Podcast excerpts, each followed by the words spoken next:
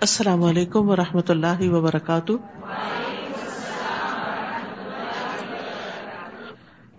نحمد ونسلی علی رسول کریم اما بعد، فاعوذ باللہ من الشیطان الرجیم، بسم اللہ الرحمن الرحیم۔ ربش رحلی صدری ویسر لی امری وحلل اقدتم من لسانی یفقہ قولی۔ قرآن مجید پڑھنے والوں کی مثال۔ ابو موسا اشری رضی اللہ عنہ سے روایت ہے کہ نبی صلی اللہ علیہ وسلم نے فرمایا، اس شخص کی مثال جو قرآن پڑھتا ہے، سنترے جیسی ہے، ٹینجرین کی طرح ہے، جس کا مزہ بھی لذیذ اور اس کی خوشبو بھی بہترین ہوتی ہے۔ اور جو قرآن نہیں پڑھتا، اس کی مثال کھجور کی طرح ہے۔ جس کا مزہ تو اچھا ہے، لیکن اس میں خوشبو نہیں۔ یعنی اور کاموں کی وجہ سے۔ اور اس فاجر کی مثال جو قرآن نہیں پڑھتا، اندرائن جیسی ہے۔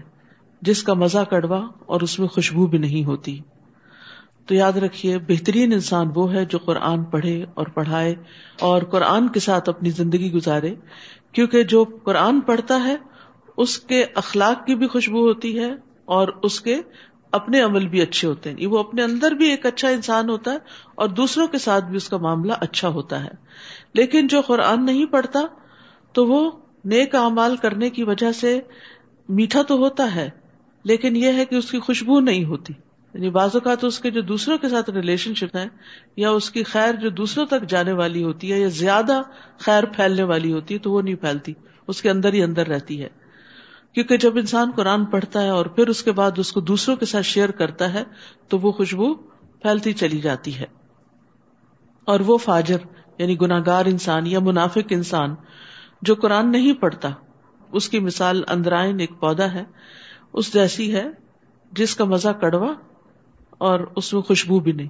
یعنی اپنے اندر بھی اس کے جلن کڑن ہے اور دوسروں کو بھی اس سے کوئی فائدہ نہیں پہنچتا۔ کیونکہ نہ اس کو کسی خیر کی سمجھ ہے، نہ وہ خیر بانٹتا یعنی آپ دوسروں کو خیر اسی وقت بانٹ سکتے ہیں جب آپ خیر سمیٹنے والے ہوں۔ جو خیر سمیٹتا نہیں، وہ خیر بانٹ نہیں سکتا۔ آپ کی جیب میں کچھ نہ ہو تو آپ صدقہ کہاں سے کر سکتے ہیں؟ تو وہ آپ کو پہلے حاصل کرنا پڑتا ہے، پھر آپ کو دینا پڑتا ہے۔ تو اللہ تعالیٰ سے دعا ہے کہ اللہ تعالیٰ ہمیں بہترین عمل کرنے والا بنائے۔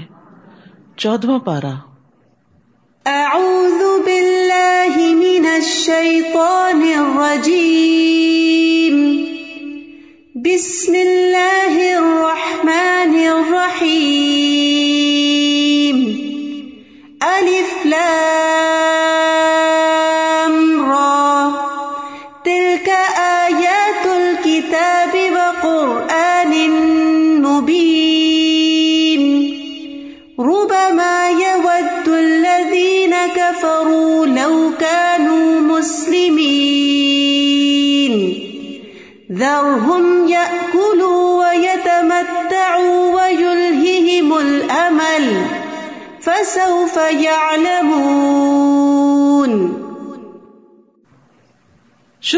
شروع ہوں اللہ کے نام سے جو بے انتہا مہربان، نہایت رحم فرمانے والا ہے۔ ربما یود الذین کفروا لو کانوا مسلمین۔ ایک وقت آئے گا جب یہ کافر آرزو کریں گے کہ کاش وہ مسلمان ہوتے۔ ذرہم یأکلوا ویتمتعوا ویلہہم الامل فسوف یعلمون۔ آپ انہیں ان کے حال پہ چھوڑ دیجیے کہ کچھ کھا لیں، مزے اڑا لیں۔ اور لمبی چوڑی امیدیں انہیں غافل کیے رکھیں، پھر جلد ہی انہیں سب کچھ معلوم ہو جائے گا۔ وہ کون سا وقت ہوگا جب یہ آرزو کریں گے؟ وہ موت کا وقت ہوگا جب انہیں حقیقت نظر آئے گی۔ اور موت کے بعد ہر ہر مرحلے پر انہیں دنیا میں اپنے کیے ہوئے کفر پر پچھتاوا ہوگا کہ کاش ہم کفر کی روش اختیار نہ کرتے، کاش ہم اللہ پر ایمان لے آتے، کاش ہم اللہ تعالی کی اطاعت کرتے تو آج یہ سزا نہ پاتے۔ اس وقت جب خاص طور پر وہ مسلمانوں کو اچھے انجام تک پہنچتے دیکھیں گے تو ان کا پچھتاوا اور بڑھ جائے گا۔ جیسا کہ آپ جانتے ہیں کہ مسلمانوں میں سے بھی کچھ لوگ اپنے برے اعمال کی سزا بھگتنے کے لیے جنہوں نے توبہ نہیں کی اور ایسے ہی مر گئے، یا یہ کہ اتنے بڑے بڑے گناہ تھے کہ اس کے لیے انہوں نے کفارہ ہی ادا نہیں کیا، تو وہ جہنم میں پہنچے گے اور جب وہ اپنی سزا پوری کر چکیں گے اور نبی صلی اللہ علیہ وسلم کی شفاعت کے ساتھ وہاں سے نکالے جائیں گے تو اس وقت یہ دیکھ کر تڑپیں گے اور تمنا کریں گے کہ کاش ہم بھی مسلمان ہوتے تو آج ہم بھی یہاں سے نکال لیے جاتے۔ لیکن دنیا میں جب انسان غفلت میں پڑا ہوا ہوتا ہے تو اس وقت اس کو آخرت بھولی ہوئی ہوتی ہے اور وہ وہاں کی تیاری نہیں کرتا۔ تو یہاں اسی لیے کہا گیا کہ آپ انہیں ان کے حال پہ چھوڑ دیجیے یعنی پہلی آیت میں ایک طرح سے ان کو وارن کیا گیا کہ ایک وقت آئے گا کہ تم ایسا کرو گے، تو ابھی سے تم سنبھل جاؤ۔ اور اس کے لیے یہ بھی وارننگ کا یہ ایک طریقہ ہے، ڈانٹ کا ایک طریقہ ہے۔ ایک تمبی ہے، ایک دھمکی ہے۔ اور یہاں ابتدا میں بھی زر ہوں یا اکلو و یا تمتا اور آخر میں بھی فسو فیا علم انہیں جلدی پتا چل جائے گا پچھتائیں گے۔ تو بعض علماء کہتے ہیں کہ زر ہوں ایک دھمکی ہے اور فسو فیا علمون دوسری دھمکی ہے، تو دو دھمکیوں میں انسان کیسے خوشگوار زندگی بسر کر سکتا ہے؟ اور پھر یہاں پر زندگی کا مقصد اگر صرف کھانا، پینا، مزے اڑانا ہی رہ جائے اور لمبی لمبی امیدیں باندھ کر صرف دنیا ہی کے لیے انسان گول سیٹنگ کرتا رہے اور اسی کو ایک کے بعد ایک حاصل کرتا رہے، تو یہ چیز انسان کی آخرت کے لیے بڑی نقصان دہ ہوتی ہے۔ مومن اپنی آخرت کو بھلا کر اپنی دنیا کو حاصل نہیں کرتا، بلکہ ان دونوں چیزوں کو ساتھ لے کے چلتا ہے۔ اور یہ بھی یاد رکھیے کہ شاید میں اس بات کی طرف بھی اشارہ ہے کہ لذت حاصل کرنا، نعمتوں میں زندگی گزارنا، آخرت کی تیاری نہ کرنا، یہ نجات طلب کرنے والوں کے اخلاق میں سے نہیں۔ اور پھر لمبی آرزویں کیا ہوتی ہیں؟ کہ جس میں انسان بہت دیر پا لانگ ٹرم پلاننگ کر رہا ہوتا ہے دنیا حاصل کرنے کی اور دنیا کی مرغوب چیزوں کو پانے کی۔ تو دنیا کی ہرس اور دنیا کی طرف انسان کا جھکاؤ جو ہے، وہ اس کی آخرت کو نقصان دے دیتا ہے۔ رسول اللہ صلی اللہ علیہ وسلم نے فرمایا، بوڑھے انسان کا دل دو چیزوں کے بارے میں ہمیشہ جوان رہتا ہے، دنیا کی محبت اور لمبی امیدیں۔ حسن بصری کہتے ہیں کہ جب بندہ اپنی آرزو کو لمبا کر لیتا ہے تو اس کے عمل خراب ہو جاتے ہیں اور انسان یہ سوچتا ہے اچھا ابھی میں اچھا بن جاؤں گا، ابھی یہ کام ہو جائے، یہاں تک پہنچ جاؤں اتنا ٹارگیٹ اچیو کر لوں۔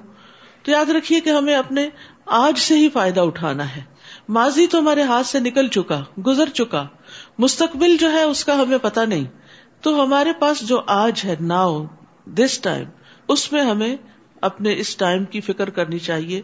اور اپنی آخرت کے لیے تیار کر لینا چاہیے۔ اب مثلاً اگر کسی کے اوپر رمضان آیا تو وہ کہ میں اگلے رمضان میں اچھا بن جاؤں گا۔ جب میں بوڑھا ہوں گا تو پھر میں ریٹائر ہونے کے بعد میں روزے بھی رکھوں گا اور تراوی پڑھوں گا۔ تو کس کو معلوم کہ آپ اس عمر کو پہنچتے بھی ہیں یا نہیں؟ اور اگر پہنچتے بھی ہیں تو آپ کی صحت کتنی رہتی ہے؟ اور آپ کی ہمت کتنی رہتی ہے نیکی کے کام کرنے کی؟ اس لیے جو وقت آج ملا ہے، جو ہمت، صحت، طاقت آج ہے، اس سے بھرپور فائدہ اٹھا لینا چاہیے۔ ہم نے جس بستی کو بھی ہلاک کیا تو اس کے لیے ایک مقررہ مدت لکھی ہوئی تھی۔ کوئی قوم اس مقررہ مدت سے پہلے ہلاک نہیں ہو سکتی اور نہ ہی اس مدت کے بعد بچی رہ سکتی ہے۔ کافر یہ کہتے ہیں کہ اے وہ شخص جس پر یہ قرآن نازل ہوا ہے، تو تو دیوانہ ہے۔ اگر تو سچا ہے تو پھر ہمارے پاس فرشتے کیوں نہیں لے آتا؟ حالانکہ ہم فرشتے صرف حق کے وقت ہی اتارتے یعنی فیصلہ کرتے وقت ہی اتارتے ہیں۔ پھر اس وقت انہیں مہلت نہیں دی جاتی یعنی جب عذاب آتا ہے تو فرشتے اترتے ہیں۔ یقیناً ہم نے ہی ذکر اتارا ہے اور یقیناً ہم ہی اس کی حفاظت کرنے والے ہیں۔ اور ذکر سے مراد یہاں قرآن مجید ہے۔ تو قرآن کا محافظ اللہ ہے۔ یعنی ہر طرح کی تبدیلی اور تغیر سے اس کی حفاظت کرتا ہے۔ جیسے ہم جانتے ہیں کہ قرآن مجید سے پہلے جو کتابیں نازل ہوئی تو ان کی حفاظت کی ذمہ داری ان کی قوموں کو دی گئی، ان کے لوگوں کو دی گئی۔ لیکن انہوں نے اس میں من مانی تبدیلی کر لی۔ لیکن اس کتاب کی ذمہ داری اللہ سبحان تعالیٰ نے لی۔ اور یہی وجہ کہ ہم دیکھتے ہیں کہ آج اتنے سو سال گزرنے کے بعد بھی قرآن مجید میں کوئی تبدیلی نہیں آئی۔ ایک واقعہ بیان کیا جاتا ہے کہ ایک یہودی جو تھا وہ مسلمان ہونے کے لیے آیا۔ وہ ایک بہت اچھا رائٹر تھا، کتابیں لکھا کرتا تھا۔ تو اس سے پوچھا کہ کس چیز نے تمہیں اسلام قبول کرنے پر ابھارا ہے؟ اس نے کہا کہ میں نے اپنے ہاتھ سے تورات لکھی اور اس میں کچھ تبدیلی کی اور میں ربیوں کے پاس لے گیا، انہوں نے خوشی خوشی اسے لے لیا۔ اس کے بعد انجیل لکھی اور اس کو بھی اسی طرح اس میں کچھ رد و بدل کیا اور میں پریسٹ کے پاس لے گیا۔ انہوں نے اس کو بھی قبول کر لیا۔ اس کے بعد میں نے قرآن پہ یہ تجربہ کیا اور اس میں کچھ تبدیلی کی۔ لیکن جب میں اس کو مسلمانوں کے علماء کے پاس لے گیا تو انہوں نے اس کو قبول نہیں کیا۔ حالانکہ میں نے بہت چھوٹا سا فرق ڈالا تھا۔ تو اس سے یہ پتا چلتا ہے کہ اللہ سبحان و تعالیٰ نے جو حفاظت کا ذمہ لیا ہے اس میں اللہ بندوں کے ذریعے حفاظت کروا رہے ہیں۔ کس طرح کہ اس امت میں ایسے علماء ہیں جو قرآن کے لفظ لفظ کو نہ صرف یہ کہ ایک طرح بلکہ سات طریقوں سے پڑھنا جانتے ہیں اور ان کی تبدیلیوں سے واقف ہے جس کو سبا قرآت کہا جاتا ہے یا اشرا قرآت کہا جاتا ہے۔ اسی طرح اللہ سبحان تعالیٰ نے اس کتاب کو صرف کاغذوں میں محفوظ نہیں کیا، بلکہ سینوں میں محفوظ کیا ہے۔ کبھی ایک وقت ایسا بھی شاید آئے کہ کتابیں بالکل ناپید ہو جائیں اور صرف ہر چیز ڈیجیٹل رہ جائے، اور اس وقت اگر کسی سازش کے تحت سارا ڈیجیٹل مٹا بھی دیا جائے، تو بھی قرآن محفوظ ہے، کیونکہ ہر ملک، ہر شہر، ہر بستی کے اندر حفاظ موجود ہیں جنہوں نے قرآن کو اپنے اندر محفوظ کیا ہوا ہے۔ تو یہ اس کتاب کی موجزہ ہونے کی دلیل ہے۔ اسی وجہ سے یہ کتاب ہدایت ہے اور رہتی دنیا تک کے لوگوں کے لیے کتاب ہدایت ہے۔ لیکن قیامت سے پہلے قرآن اٹھا لیا جائے گا، یہ بھی آپ کو معلوم ہے۔ یہ قیامت کی بڑی نشانیوں میں سے ایک نشانی ہے کہ وہ لوگوں کے سینوں سے بھی اور کتابوں سے بھی اور ہر جگہ سے اٹھا لیا جائے گا۔ اور بالکل اندھیروں کا دور ہوگا۔ اللہ تعالیٰ ہمیں اس سے محفوظ رکھے۔ اور ہم کتنے خوش قسمت ہیں کہ اللہ نے ہمیں ایک نئی کئی قسم کے ورژن اس قرآن کے عطا کیے ہیں کہ جس کے ذریعے ہم اس سے فائدہ اٹھاتے ہیں اور انجوائے کرتے ہیں۔ آپ سے پہلے ہم نے سابقہ قوموں میں بھی رسول بھیجے تھے اور ان کے پاس جو بھی رسول آیا، اس کا وہ مذاق ہی اڑاتے رہے۔ ہم مجرموں کے دلوں میں ایسی ہی باتیں داخل کر دیتے ہیں کہ وہ اس پر ایمان نہیں لاتے۔ پہلی قوموں کی بھی یہی روش چلی آ رہی ہے۔ اور اگر ہم ان پر آسمان کا کوئی دروازہ بھی کھول دیتے، جس میں وہ چڑھنے لگ جاتے، تو بھی وہ یہی کہتے کہ ہماری نظر بندی کر دی گئی ہے۔ بلکہ ہم لوگوں پر جادو کر دیا گیا ہے۔ جادو بھی ایک طرح سے کہتے ہیں نظر بندی ہوتی ہے، وہ چیز تو نہیں بدلتی، لیکن نگاہوں میں کچھ تبدیلی آ جاتی، دیکھنے کا انداز بدل جاتا ہے۔ بلا شبہ ہم نے آسمان میں برج بنائے اور دیکھنے والوں کے لیے انہیں سجا دیا۔ مراد ہے وہ ستارے جو ظاہر ہوتے عربی زبان میں برج یا بروج کا لفظ ہوتا ہے نا، وہ ظاہر ہونے کے لیے، نمایاں ہونے کے لیے۔ اسی لیے قرآن مجید میں آتا ولا تبرج نہ تبرج الجاہلیت لولا کہ مسلمان عورتیں پرانی جاہلیت کی طرح اپنی زینت کو نمایاں نہ کرے ظاہر نہ کرے تو یہ بروج وہ ہیں کہ جو روشن ستارے ہیں جو ہمیں نظر آتے ہیں۔ تو ہم نے یہ دیکھنے والوں کے لیے انہیں سجا دیا ہے۔ اور ہر شیطان مردود سے اسے محفوظ کر دیا۔ ہاں اگر شیطان چوری چھپے سننا چاہے تو ایک چمکتا وشولا اس کے پیچھے لگ جاتا ہے۔ اللہ زبان و تعالیٰ جو فرشتوں کو احکامات دیتے ہیں، تو اس وقت فرشتوں کے اوپر ایک بے ہوشی کسی کیفیت تاری ہو جاتی ہے اور انہیں خاص قسم کی آواز سنائی دیتی ہے۔ پھر جب وہ ہوش میں آتے ہیں تو مقرر فرشتوں سے پوچھتے ہیں کہ ہمارے رب نے کیا نازل کیا، ہمارے لیے کیا حکم ہے؟ اور پھر وہ ایک کے بعد ایک کو وہ حکم آگے دیتے چلے جاتے ہیں اتنے میں شاطین بھی وہاں گھسنے کی کوشش کرتے ہیں اور وہ جو احکامات الہی یعنی دنیا میں کس کو موت آنی ہے، کہاں زلزلہ آنا ہے، کہاں بارش برسانی، وغیرہ وغیرہ، اس طرح کی جو خبریں آگے ٹرانسمٹ کی جا رہی ہوتی ہیں، اس میں سے کچھ نہ کچھ سننے کی، چوری کرنے کی کوشش کرتے ہیں تاکہ آ کے کاہنوں کو وقت سے پہلے بتا دیں اور کاہن اس میں سو جھوٹ ملا کے لوگوں کو بتائیں اور اس طرح وہ غائب دانی کا دعوی کریں۔ تو یہاں فرمایا گیا کہ بہت دفعہ ایسا ہوتا ہے کہ شہاب ثاقبین، یہی ستارے ٹوٹ گرتے ہیں شیاتین کے اوپر ان کو جلا کے رکھ دیتے ہیں۔ اور زمین کو ہم نے پھیلا دیا، اور اسی میں سلسلہ ہے کو جما دیے ماؤنٹین رینجز ہیں۔ اور اس میں سے ہر مناسب چیز کو ہم نے اگایا۔ اور اسی زمین میں ہم نے تمہارے لیے بھی سامان معیشت بنا دیا۔ اور ان کے لیے بھی جن کے تم رازق نہیں ہو۔ یعنی زمین صرف تمہارے رزق کا سامان نہیں کرتی، بلکہ اس میں ساری مخلوق کا۔ یعنی بعض اوقات انسان حیران ہوتا ہے نا کہ اتنی ورائٹی ہے مخلوق کے اندر۔ انسانوں کے علاوہ جو حیوانات ہیں، چرند، پرند ہیں چونٹیاں ہیں، مچھلیاں ہیں، اور ہر ایک کی ضرورت فرق ہے۔ تو اللہ سبحان تعالیٰ نے ان سب کا بھی بندوبست کر رکھا ہے۔ وہ امن شعی ان اللہ اندانا خزا ان و مان نزل اللہ بقدر معلوم۔ کوئی بھی ایسی چیز نہیں جس کے خزانے ہمارے پاس نہ ہوں۔ اور اسے ہم ایک جانی پہچانی مقدار کے مطابق ہی نازل کرتے ہیں۔ یعنی ہر چیز کے خزانے ہمارے پاس، کمی کسی چیز کی نہیں، لیکن ہم اپنی تدبیر کے مطابق پلاننگ کے ساتھ نازل کرتے ہیں کہ کس جگہ کتنی بارش اترنی ہے، کس جگہ کتنا غلہ اگایا جائے گا، کہاں کتنا شہد پروڈیوس کیا جائے گا۔ اصل پلاننگ اللہ سبحان تعالیٰ ہی کی ہے۔ اور پھر یہ آیت جو ہے نا، یہ انسان کا بڑا حوصلہ بڑھاتی ہے۔ انسان بعض اوقات اللہ تعالیٰ سے دعا کرتے ہوئے اور لمبے عرصے تک دعا کرتے ہوئے جب دعا قبول نہیں ہوتی تو مایوس بھی ہونے لگتا ہے اور پریشان ہوتا ہے۔ اور یہ سوچتا ہے کہ شاید میری کبھی سنی نہیں جائے گی یا نوز باللہ شیطان دل میں یہ بھی ڈالتا ہے کہ شاید اللہ تعالیٰ کے پاس ہے نہیں نوز باللہ۔ فرمایا، نہیں، کوئی چیز ایسی نہیں جس کے خزانے نہ ہو تو پھر جب اللہ تعالیٰ خزانوں کا مالک ہے پھر ہمیں کیا کرنا چاہیے؟ مانگنا چاہیے کہ اللہ تیرے پاس تو خزانے ہیں، ان میں سے تھوڑا سا بھی تو ہمیں عطا کرے گا، تو تیرے خزانوں میں پھر بھی کمی نہیں ہوگی۔ لیکن اللہ سبحان و تعالیٰ ہر ایک کے کہنے پہ وہ سب کچھ اتار کیوں نہیں دیتا؟ کیونکہ اگر ہر ایک کی ہر بات مان لی جائے تو زمین فساد سے بھر جائے۔ لوگوں کے پاس اتنے ریسورسز آ جائیں کہ وہ بگڑ کے رہ جائیں۔ اور ابھی آپ دیکھیں کہ جن ممالک میں جن لوگوں کے پاس زیادہ ریسورسز ہیں، وہ بعض اوقات ان کو کس طرح ابیوز کرے کس طرح مس یوز کر رہے ہیں، کس طرح ریسورسز کو ضائع کر رہے ہیں۔ تو اللہ سبحان و تعالیٰ پھر ایک حد تک ہی دیتا ہے۔ نیز ہم نے پانی سے لدی ہوئی ہوائیں بھیجی۔ پھر آسمان سے پانی برسا کر ہم نے اسے تمہیں سیراب کیا۔ اس پانی کا ذخیرہ رکھنے والے ہم ہی ہیں، تم نہیں ہو۔ یعنی یہ اللہ ہی کا کام ہے۔ اگر تمہارے ذمہ ہوتا یہ واٹر سپلائی کی پلاننگ تو تم فیل ہو جاتے۔ اور بلا شبہ ہم ہی زندہ کرتے اور مارتے ہیں، اور ہم ہی ہر چیز کے وارث ہیں۔ اور ہمیں یقیناً ان لوگوں کا بھی علم ہے جو تم سے آگے نکل گئے اور جو پیچھے رہنے والے ہیں۔ چاہے نیکی میں آگے نکلنے والے، چاہے گناہوں میں آگے نکلنے والے اور نیکی میں پیچھے رہنے والے اور یا پھر وقت کے اعتبار سے جو آگے قومیں گزر گئی اور جو بعد میں آنے والی ہیں۔ اللہ سبحان تعالیٰ ان سب کو جانتا ہے۔ آپ کا رب بھی ان سب کو جمع کرے گا۔ بلا شبہ وہ حکمت والا اور سب کچھ جاننے والا ہے۔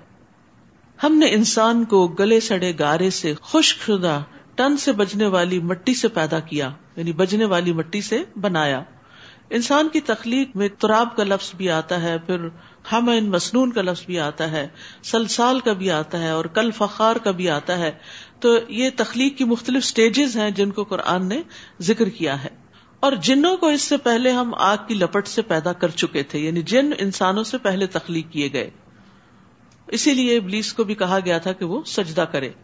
اور وہ وقت یاد کرو جب آپ کے رب نے فرشتوں سے کہا کہ میں گلے سڑے گارے کی کھنکھناتی مٹی سے ایک انسان پیدا کرنے لگا ہوں۔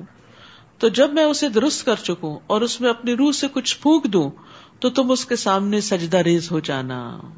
تو انسان اگرچہ گارے والی مٹی سے پیدا کیا گیا ہے، لیکن پاکیزہ روح پھونکنے کی وجہ سے انسان کو باقی ساری مخلوقات پہ شرف حاصل ہو گیا۔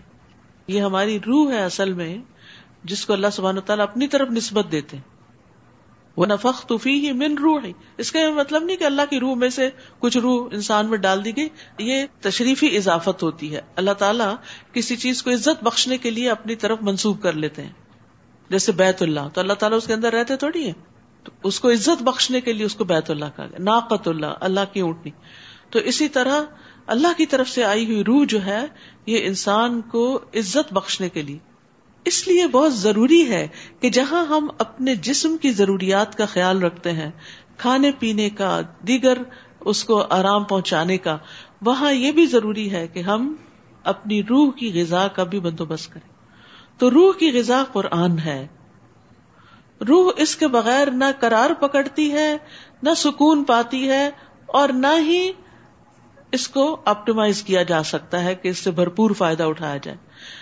کیونکہ جب روح اسٹارو کرتی ہے یعنی اس کو بھرپور غذا نہیں ملتی قرآن کی، دین کی، اللہ کے ذکر کی، تو پھر وہ فاقوں میں مبتلا ہو جاتی ہے اسٹارو کرنے لگتی ہے۔ اور پھر اس کا ہمارے دل پر بھی اثر ہوتا ہے سب سے پہلے کہ دل میں وحشت آ جاتی ہے۔ تو اس کا حل اور اس کا علاج یہی ہے کہ اس روح کو اتنا سیراب کیا جائے۔ اور پھر آپ دیکھیے، جیسے جسمانی ضرورتیں ہر ایک کی الگ الگ ہوتی ہیں نا، ایسی روح کی ضرورتیں بھی الگ الگ ہوتی کچھ لوگ تھوڑا سا بھی کھا کے سیراب ہو جاتے ہیں۔ اب پتہ نہیں آپ میں سے کس کس نے آج سہری کھائی ہے اور کس کس کو نوزیا ہو رہا تھا اور اس نے مشکل ایک دو چمچ ہی لیے ہوں گے، کیونکہ سہری کے وقت کھانا بڑا مشکل کام ہوتا ہے۔ اور یہ ایک یعنی اللہ سبحانہ تعالیٰ کی طرف سے روزے کے ذریعے ہمیں جو تربیت ہماری مقصود ہے، اس میں یہ بھی ہے کہ جب دل نہ چاہ رہا ہو، جو کام بڑا ہی مشکل لگے، اس کو بھی اللہ کی خاطر کر لو، ثواب سمجھ کے کر لو، تو اس میں بھی برکت ہوگی۔ اسی لیے کیا کہا؟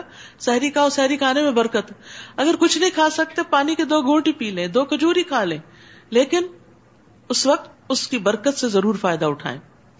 تو اسی طرح ہماری روح بھی جب قرآن سے دور ہوتی ہے نا، تو جب اس کو قرآن کی طرف لایا جاتا ہے، تو وہ وحشت سی محسوس کرتی ہے ابتدا میں۔ اس کو بھی شاید نوزیا ہوتا ہے اور دل نہیں لگتا۔ پھر آہستہ آہستہ مانوس ہوتی جاتی، پھر آہستہ آہستہ خوش ہوتی چلی جاتی، پھر آہستہ آہستہ اس کی طلب بڑھتی چلی جاتی۔ اور جب طلب بڑھ جاتی ہے اور رسد جو ہے وہ اس کے مطابق نہ ہو یعنی سپلائی بہت کم ہو، تو پھر وہ روح بے چین رہتی ہے۔ اسی لیے بعض لوگوں کو کہتے ہیں یہ بے چین روح ہے۔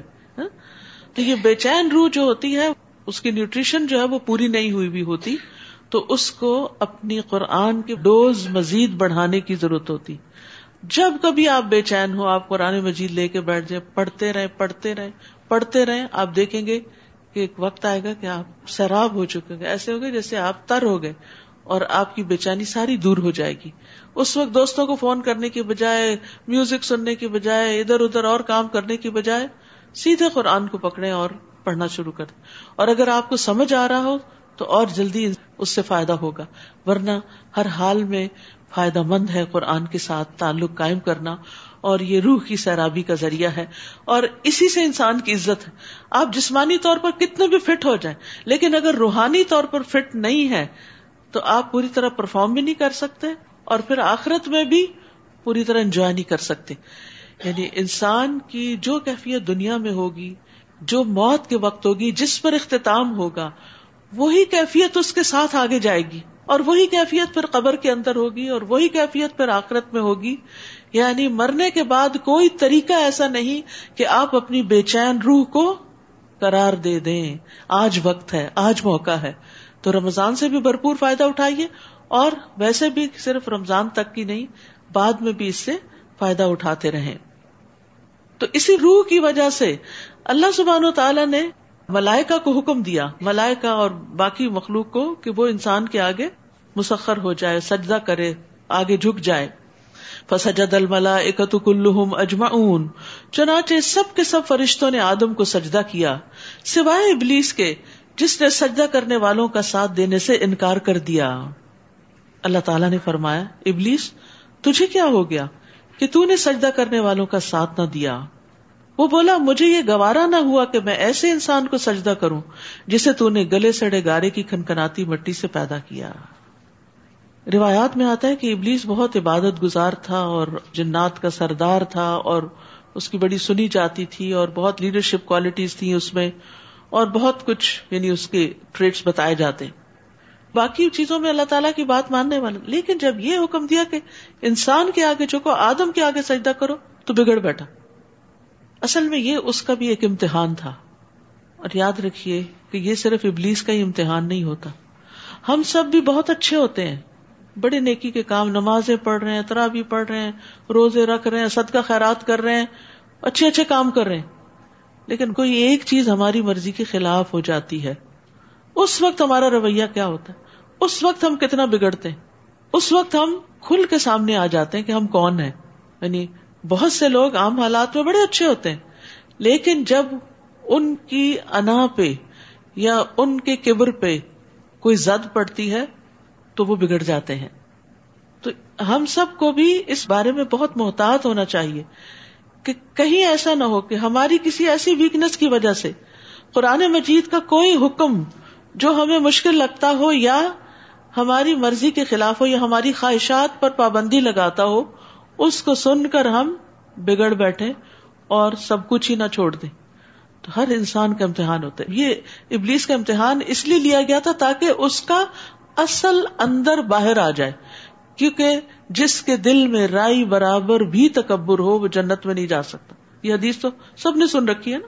انسان کہتے کہ اتنی چھوٹی سی چیز انسان کو جنت میں داخلے سے محروم کر دے گی۔ ہاں جب وہ سزا بھگت لے گا تو نکال بھی لیا جائے گا۔ لیکن کیوں؟ اس لیے کہ یہ جو تکبر ہے نا، اپنے آپ کو بڑی چیز سمجھنا، یہ انسان کے لیے بہت سی خرابیوں کا باعث۔ جتنی بھی انسان کے اندر برائیاں جنم لیتی ہیں، اس تکبر کی وجہ سے لیتی۔ تھوڑا ہو تو تھوڑی برائیاں ہوں گی اخلاق کی زیادہ تکبر ہو تو زیادہ بڑی بڑی برائیاں جنم لیں گی۔ بد اخلاقی، بدتمیزی، گالی گلوچ، غصہ بہت زیادہ کرنا، مار پٹائی، چھوٹی چھوٹی باتوں پہ آپے سے باہر ہو جانا، چیخنا، چلانا انسانوں کو کچھ نہ سمجھنا، ان کے حقوق ادا نہ کرنا، ان پہ ظلم کرنا، یہ سب کچھ تکبر کی وجہ سے ہوتا ہے۔ تو اللہ سبحان و تعالیٰ بندے پہ امتحان ڈال ڈال کے اس کے اس تکبر کو ختم کرنا چاہتے ہیں، تاکہ وہ جب اللہ کے پاس جائے تو اس کا دل پوری طرح مومن ہو۔ تو ہمیں اپنا جائزہ خود لیتے رہنا چاہیے کہ قرآن کا کون سا حکم ہمارے لیے ایک امتحان ہے اور ہم اس کو ماننا نہیں چاہتے، کیونکہ تکبر کا کیا مانا بتایا جاتا ہے؟ بطر الحق غمت الناس۔ حق کا انکار۔ قرآن کے بعض احکامات کو لے لینا اور بعض کو چھوڑ دینا۔ یہ بھی اسی میں آتا ہے۔ اور غمت الناس، جب لوگوں کے ساتھ ڈیلنگ ہو، تو پھر ان کو حقیر سمجھ کے ان پہ ظلم زیادتی کرنا۔ ان کو ان کا ڈیو رائٹ نہ دینا، ان کا حق نہ دینا۔ تو یہ چیز انسان کے اپنے حق میں بہت نقصان دہ اللہ تعالیٰ نے فرمایا، یہاں سے نکل جا، کیونکہ تو مردود ہے۔ اور روز جزا تک تجھ پہ لانت ہے۔ اللہ کی رحمت سے دور۔ وہ کہنے لگا، میرے رب، پھر مجھے اس دن تک زندہ رہنے کی مہلت دے دے، جب لوگ دوبارہ اٹھائے جائیں گے۔ اللہ تعالیٰ نے فرمایا، تجھے مہلت دی جاتی ہے۔ اس دن تک جس کا وقت معلوم ہے۔ وہ بولا، اے میرے رب، چونکہ تو نے مجھے آدم کے ذریعے بہکا دیا، تو اب میں بھی دنیا میں لوگوں کو ان کے گناہ خوش نما کر کے دکھاؤں گا اور ان سب کو بہکا کر چھوڑوں گا۔ تو ابلیس ابن آدم کو دنیا میں دنیا کی زینت اور رونق اور دنیا کی محبت میں الجھاتا ہے۔ کس طرح؟ گناہ کے کام کروا کے۔ اور دنیا میں اتنا مصروف کر کے کہ وہ دین کے لیے کوئی وقت ہی نہ پائے۔ اللہ عباد منہم المخلصین اللہ یہ کہ تیرے چند مخلص بندے بچ جائیں تو اور بات ہے۔ کل بھی بات ہوئی تھی نا؟ اخلاص کے ذریعے انسان شیطان کی چالوں سے بچ سکتا ہے۔ اور یہاں بھی اس نے خود کہا، یہ تیرے مخلص بندے جو ہے نا، یہ میرے ہاتھ نہیں آئیں گے۔ اخلاص والے نہیں ہاتھ آئیں گے میرے۔ باقی میں سب کو اپنے روش پہ لگا لوں گا۔ اللہ تعالیٰ نے فرمایا، یہ وہ راستہ ہے جو سیدھا مجھ تک پہنچتا ہے۔ ایا کا نابود و ایا کا نستعین۔ یہ ہے اخلاص۔ اح دن الصراط المستقیم۔ میرے حقیقی بندوں پر تو تیرا کچھ زور نہ چل سکے گا۔ تیرا زور صرف ان گمراہوں پر چلے گا جو تیری پیروی کریں گے، جو تیری پیروی کریں گے۔ اور جہنم ہی وہ جگہ ہے جس کا ایسے سب لوگوں کو وعدہ دیا گیا ہے۔ اس کے ساتھ دروازے ہیں۔ ہر دروازے کے لیے ایک تقسیم شدہ حصہ ہوگا۔ استغفر اللہ۔